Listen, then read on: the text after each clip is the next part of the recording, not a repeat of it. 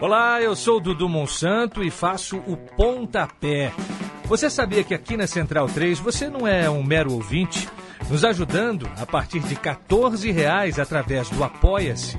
Você se torna membro do Clube Central 3, onde concorre a prêmios exclusivos, além de participar de um grupo de discussão sobre o conteúdo dos nossos podcasts. Acesse apoia.se barra Central 3 e colabore com a mídia livre e independente.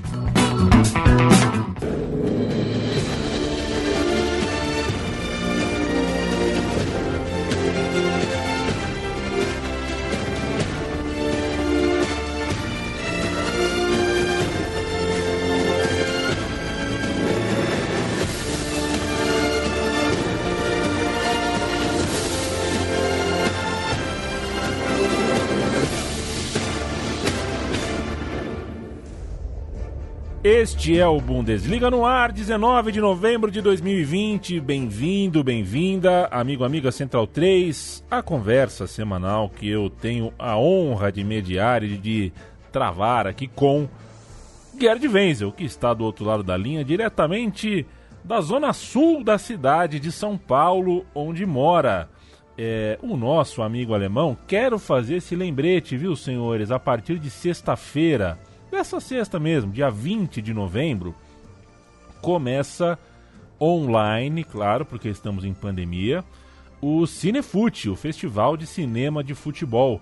É, mais um ano desse ótimo projeto é, sobre, sobre cinema e futebol nesse país. Um dos filmes do Cinefute desse ano é Meu Amigo Alemão, dirigido por Paulo Júnior e com apoio da Central 3 e a história a história de vida de Gerd Wenzel, um curta-metragem que eu já tive a honra de assistir, assisti antes dos outros, ficou muito bom, muito legal, quanta história. Antes da gente falar, e a gente vai falar pesado hoje, Gerd Wenzel, quero saber como fica o coração, como tá o coração. É, que legal, né? Ter um filme estreando no cinema. Como é que tá você? Rapaz, é uma loucura, não? O Paulo Júnior fez um trabalho excelente, né? Captou a mensagem, né? Como diz o outro, captou a minha mensagem sobre transpor isso para a tela e até eu fiquei muito emocionado mesmo com isso. E a estreia, a, a, o, esse meu amigo alemão, ele vai estrear no One, no One Football, no Cinefoot, no domingo, né? Às 15 horas vai estar disponível aí para que as pessoas possam ver, assistir, criticar e darem a sua opinião sobre o meu amigo alemão. Legal. Perfeito. É, parabéns, Gerd Wenzel, por, uh, por, por, ele, pelo filme, pelo meu amigo alemão. Parabéns para o Paulo Júnior. Se depender de mim, ganha o troféu de melhor curta do Cinefute é, não que seja uma competição, né? Cinema não é competição. É, é, mas é, é claro que a gente torce pelos amigos e já é uma já é um grande barato, uma grande alegria ver o filme saindo, saindo bonitão na curadoria do Cinefute. O que não foi bonito, e eu tenho trinta e tantos anos de vida, estou me aproximando dos 40, viu, Gerd? É, tem algumas camisas de futebol que a gente é, trata de maneira diferente é, algumas camisas a gente não gosta de ver sujeitas a um 7 a 1 por exemplo. Mesmo que a gente torça contra ou que a gente não torça a favor, tem camisa que a gente né, é, ritualiza um pouco. Eu já não gosto da Alemanha sem calção preto, já começa daí. A Alemanha toda de branco eu já não gosto. Agora, a postura que a seleção alemã apresentou na Espanha nessa semana, nessa última data FIFA, ela só poderia ser mesmo o nosso tema é, principal do programa de hoje. Nunca vi a seleção alemã fazer nada nem parecido. A Espanha passou o avião em cima da Alemanha, enfiou meia dúzia, cabia mais, o placar é esse mesmo, né? O placar é, não, não, não, não, não tem atenuante, o placar foi esse mesmo, era para isso. E além do placar, Gerd, eu preciso te ouvir. Eu preciso te ouvir entender o que significa, o que está por trás, o que representa uh, essa, essa queda monumental da seleção alemã. É, meu caro Leandro, amigos do futebol alemão, a Alemanha já tem o seu 7 a 1. já está registrado na história o 7 a 1 da Alemanha, que ela sofreu da Espanha 6 a 0, mesma diferença de gols. Foi a maior é, goleada que a Alemanha sofreu desde 1931, quando perdeu para a Áustria também por 6 a 0, no amistoso. E é um debacle, um debacle, um debacle inacreditável. E aí vem aquele comentarista, amigo meu, é, lá da, da Kicker, e vem dizer, gente, do nada vem nada. Quer dizer, o Johan Löw não entregou nada de a Copa de 2012, se você pensar bem. Né?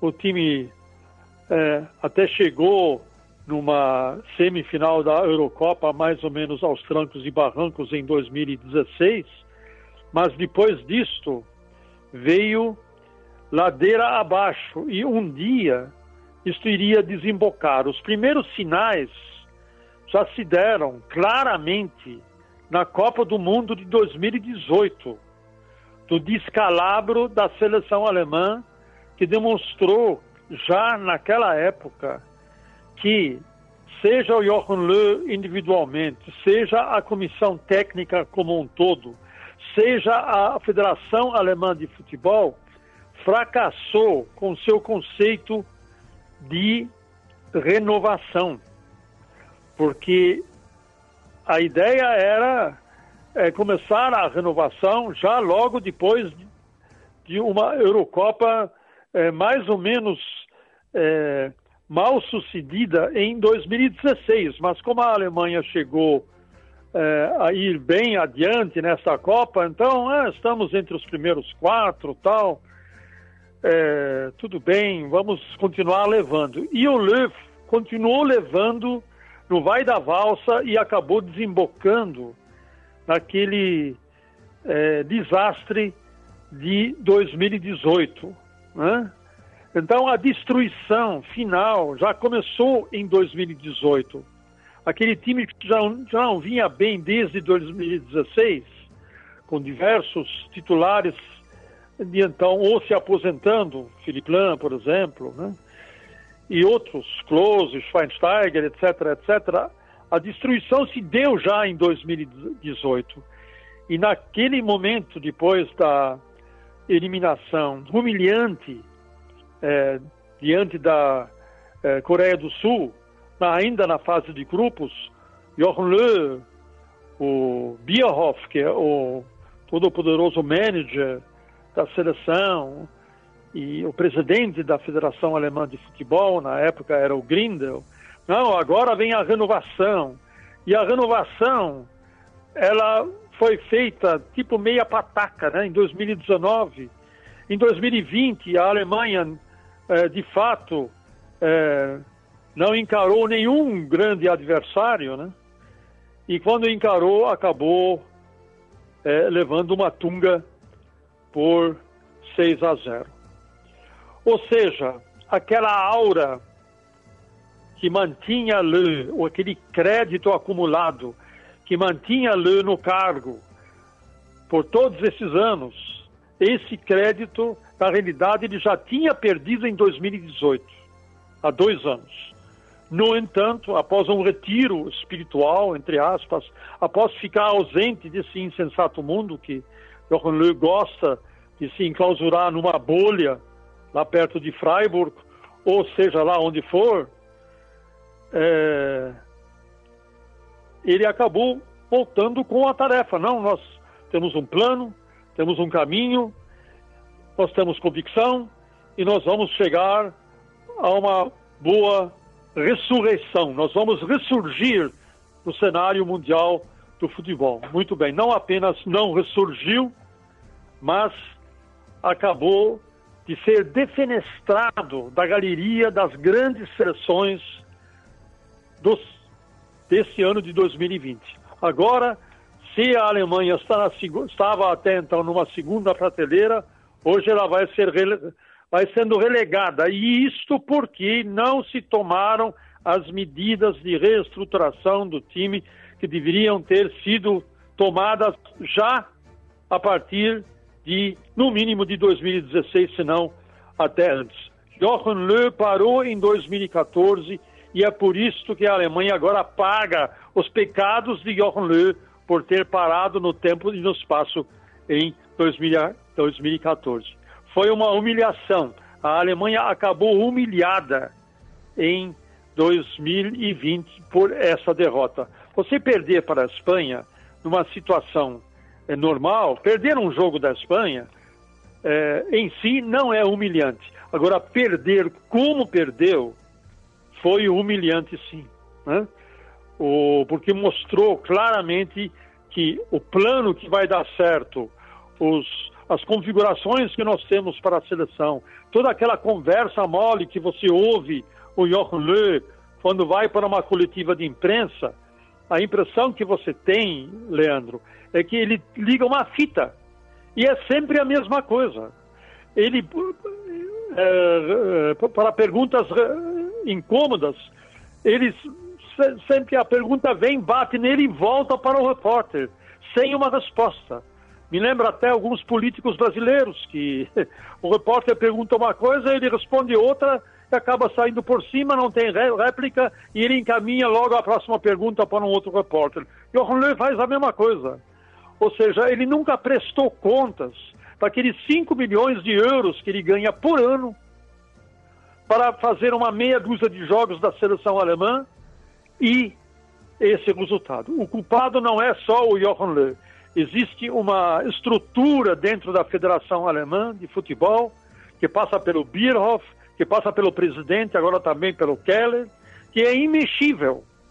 É uma estrutura burocrática na qual ninguém mexe, ou ninguém tem coragem de mexer. E o jogador, o profissional, ele sente isto. Ele sentiu isto, inclusive, na partida entre a Alemanha e Ucrânia, há alguns dias em Leipzig. Aquela partida, Leandro, teve quatro jogadores infectados com Covid-19. Era um alto risco de ir a campo já naquela partida.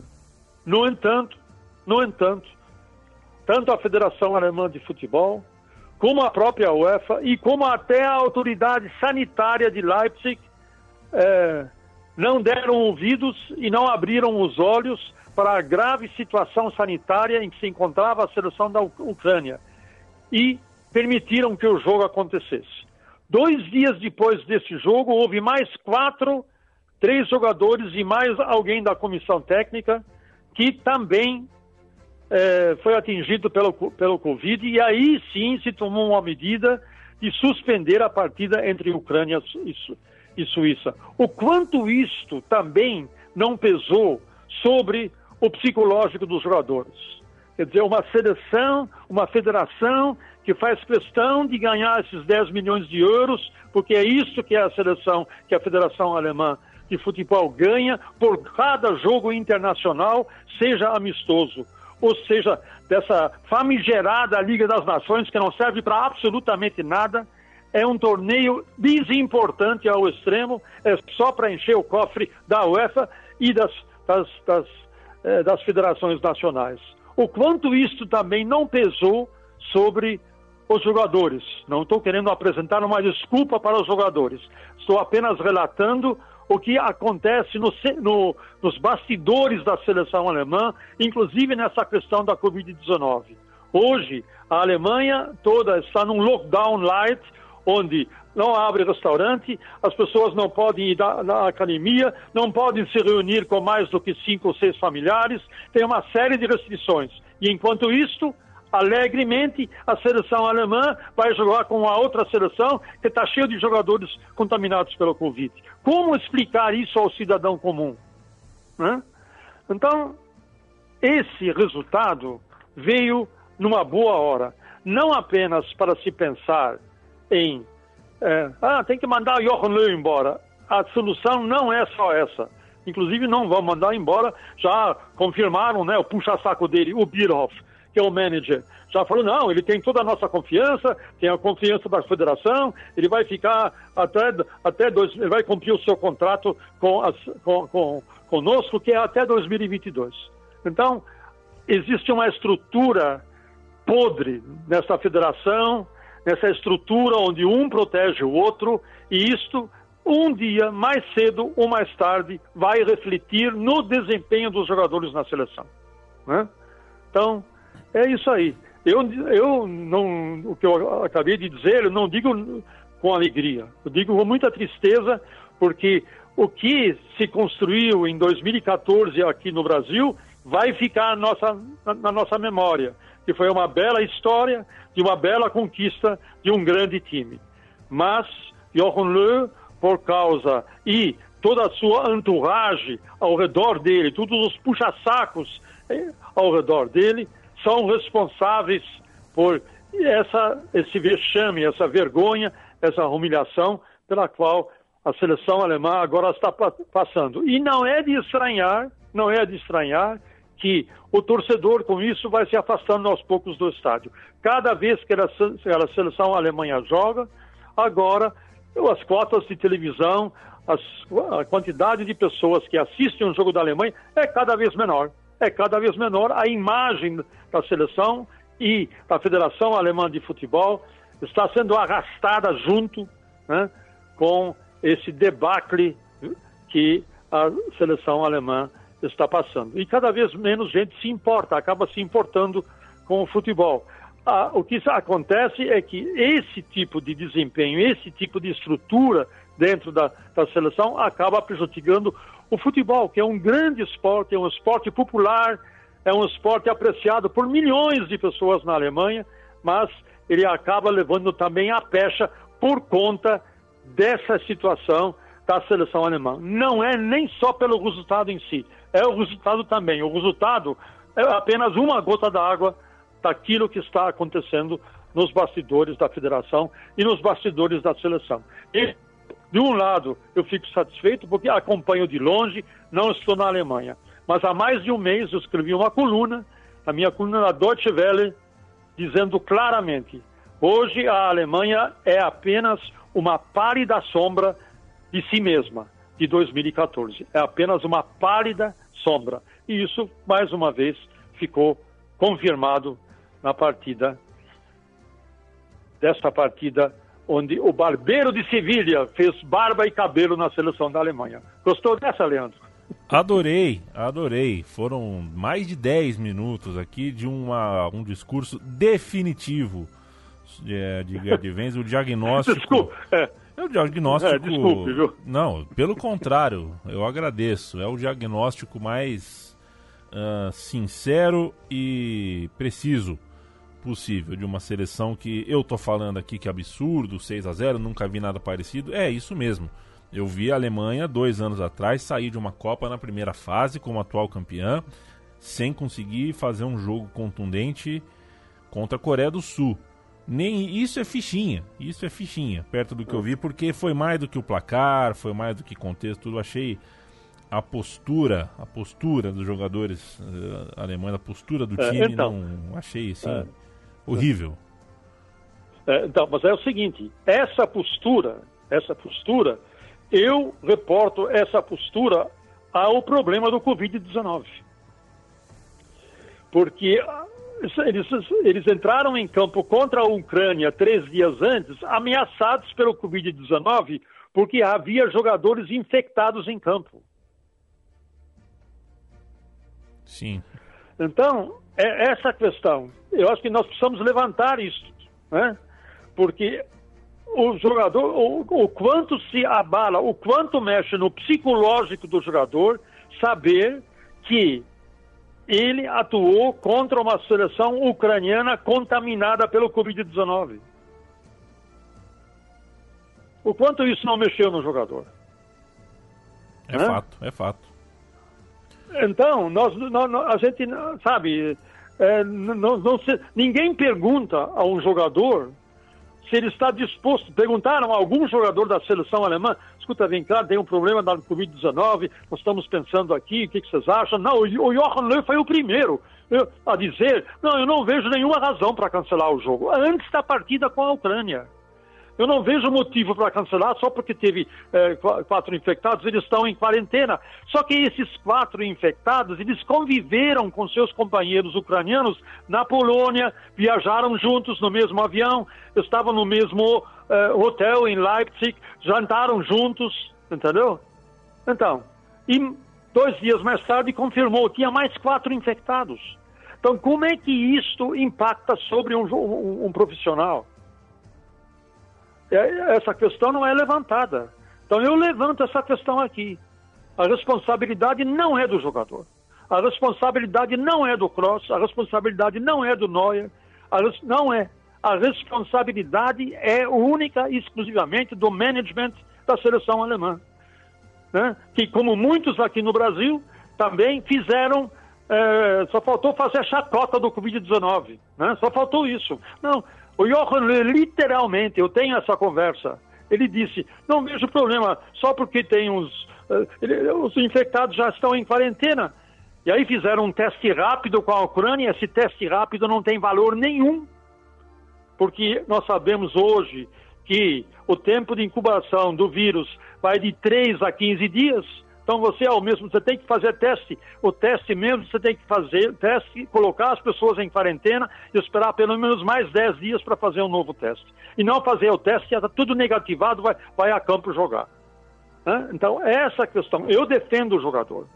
Eu defendo o jogador. Eu defendo, inclusive, nesse sentido, o fato de a Alemanha. Não eu defendo, eu reconheço as razões pelas quais um jogador não tem condições de atuar numa situação como essa quando ele está soberbado, preocupado, porque ele tem família, ele tem filhos, quando ele está preocupado que ele pode estar infectado com o Covid-19 e pode passar essa, essa contaminação para os seus familiares. Pensa comigo, Leandro. Tô pensando contigo, é, peguei carona nessa reflexão, faz todo sentido.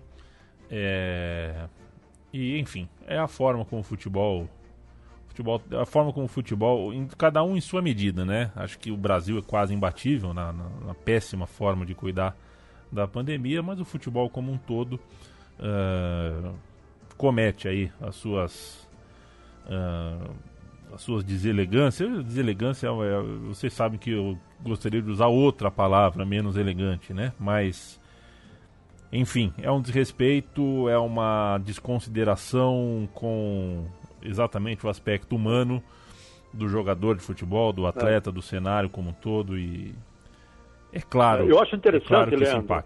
Eu acho interessante que essa questão nenhum jornalista levantou. Não foi levantada essa questão dos jogadores. Entendeu? É, des, é, desceram de pau em cima dos jogadores. Com que direito? Alguém avaliou a situação? Né? A situação, né? o, o, que esse antecedente da partida é, Alemanha-Ucrânia não foi feito, não foi levantado isso. Então é fácil, eu digo até, é fácil chutar cachorro morto, sabe? É muito fácil. Agora você é, analisar ah, os antecedentes, o que, que aconteceu antes, o que, que houve. Né? Então houve isso. Houve um, um, um, uma dissociação do time com a comissão técnica. Claro que a comissão técnica que insistiu para que os jogadores alemães jogassem com a Ucrânia, sabendo que a Ucrânia estava infectada. Só isso. Bom, Gerd, uh, é isso aí. Já, já é, já, já é, é, o, é o tempo que o tema merece, de fato. É, mas antes da gente fechar, eu é. quero um olhar para a rodada 8 do Campeonato Alemão. A gente tem. Criou-se já lá em cima né, uma certa distância. Bayern 18, Leipzig 16, Dortmund Leverkusen 15. E aí o União Berlim está 3 pontos atrás em quinto lugar. já temos um bloquinho ali, né? Já temos um bloquinho, um G4 ali consolidado. Mas quero ouvir os teus destaques aí, uma trinca de destaque uh, eh, para a rodada. A gente tem Bayern de Munique contra Werder Bremen, o Werder Bremen que muito empata é, e agora tem uma missão complicadíssima fora de casa. Borussia Dortmund vai até Berlim, enfrenta o Hertha. Que destaque você dá para essa rodada, Gerd? Olha, eu vou destacar o jogo que eu vou fazer com meu amigo Dudu Monsanto. Na grande, One Football. Grande, grande. Na estreia da dupla Dudu Monsanto e Gerd Wenzel. É mole. É. Nesse sábado, olha aí, é, Bayern Munique e Werder Bremen é o destaque. Vamos ver como o, o, o Bayern Munique vem. Ele, a gente já sabe que ele vem sem Kimmich. Kimmich eh, se contundiu gravemente na partida contra o Borussia Dortmund. Por ele mesmo, né? Ele entrou faltosamente no Haaland e no choque. Quem levou a pior já pode saber quem foi, né? Foi o Kimmich e ele teve uma lesão eh, no joelho direito e vai ficar sem jogar até provavelmente meados ou fins de janeiro. Vamos ver o quanto essa ausência do Kimmich vai impactar sobre o Bayern. Acho que diante do Werder Bremen não deve impactar muita coisa. O Werder Bremen que luta aí por uma situação melhor, mas está melhorando, né? Ele tem duas vitórias, quatro empates, quatro empates consecutivas, só perdeu o primeiro jogo. É diante do Hertha Berlim em casa, depois foram duas vitórias e agora quatro empates consecutivos. E mas jogando na Allianz Arena, mesmo sem pública, sem público, o templo bávaro sempre é, costuma se impor. É, outro destaque que eu vou fazer também, uma partida que eu vou fazer em, com, é, com o, dessa vez com o Rob Porto. É, é, no mesmo dia, no sábado, o jogo é um pouquinho mais tarde, 16h30, horário é, brasileiro. Hertha Berlim e Borussia Dortmund. O Hertha do Bruno Labadia, ele não vem muito bem das pernas, não, né? Está em 12 lugar, tem apenas duas vitórias, um empate e quatro derrotas.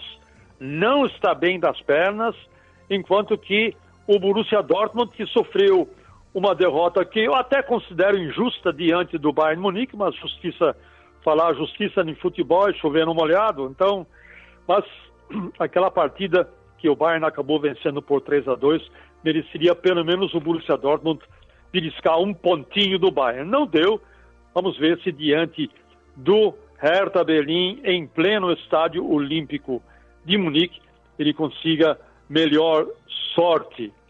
E um outro jogo que eu quero destacar é do Union Berlim. Não é por nada, não, mas o Union Berlim está fazendo uma belíssima campanha, considerando-se o, o, o tamanho do, do clube, né?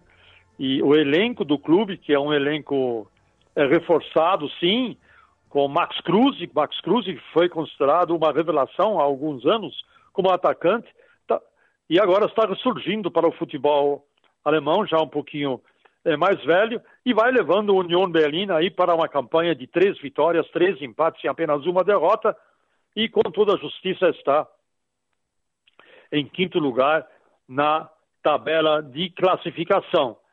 Vai enfrentar o Colônia, que já está na zona de repescagem. O Colônia é um dos três times que ainda não tem vitória no campeonato após sete rodadas zero vitórias, três empates e quatro derrotas, juntamente com Schalke, ai meu Deus, Schalke e Mainz, que é o lanterna do campeonato. Esses seriam os meus principais destaques para essa rodada, lembrando que o principal destaque negativo realmente foi a seleção alemã, que também já tem agora o seu 7 a 1, seu Leandro.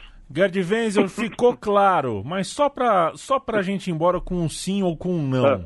Para você, Joaquim Low é, estaria fora da, do comando da seleção alemã, é isso? É, estaria fora imediatamente. Agora, o problema é quem vai assumir o seu lugar. Então, aí podemos fechar, né? Tem, tem alguns candidatos aí. É, tem o Thomas Tuchel, que no Paris Saint-Germain parece que não está é, muito bem, né? Tem o próprio Hans-Dieter Flick, do Bayern Munique, e tem o Ralf Ragnick.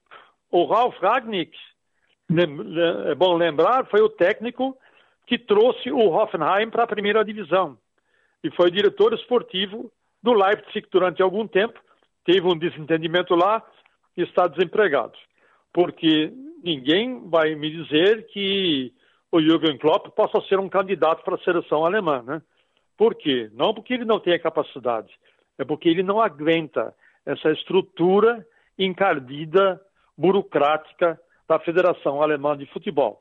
Ele não tem estômago para isso. Né?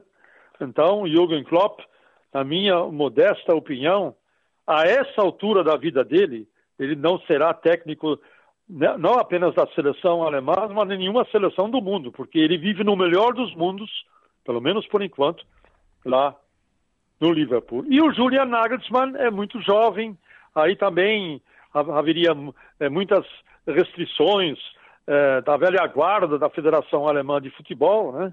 daquela, daquela, como é que eu vou dizer? Não vou dizer máfia porque seria um termo pesado demais, mas daquela confraria, né? Aquela confraria pela qual você precisa passar para poder ter acesso ao Olimpo da, da DFB, da Deutsche Fußball, não sei das quantas, né? E então Julias Nagelsmann precisa é, crescer mais um pouco. Então fica difícil também você ter um técnico. Dificilmente o Hans-Dieter Flick vai sair do Bayern de Munique, ele está bem lá no Bayern Munique, né? Por que, que ele vai encarar esse abacaxi? Né? E o Turro talvez top, mas o Turro também é um técnico com ideias muito próprias e com personalidade muito forte. E não sei também se ele é é, adequado, vamos dizer assim, ele se encaixe nessa estrutura de seleção alemã. Enfim. Dois, em 2022. É isso aí que eu tenho para dizer hoje. Eu prefiro, eu, eu, prefiro o Gerd Wenzel a Oliver Bierhoff, então eu também demitiria. Se o Bierhoff mantém e o Gerd demitiria, eu também demitiria. É. Embora o Bierhoff. É, demitiria. É, então. Senhores, não, mas então eles estão apagando a sua própria história. O Bierhoff tem uma história belíssima dentro de campo. Fora de campo, ele se, se revelou um manager, entendeu?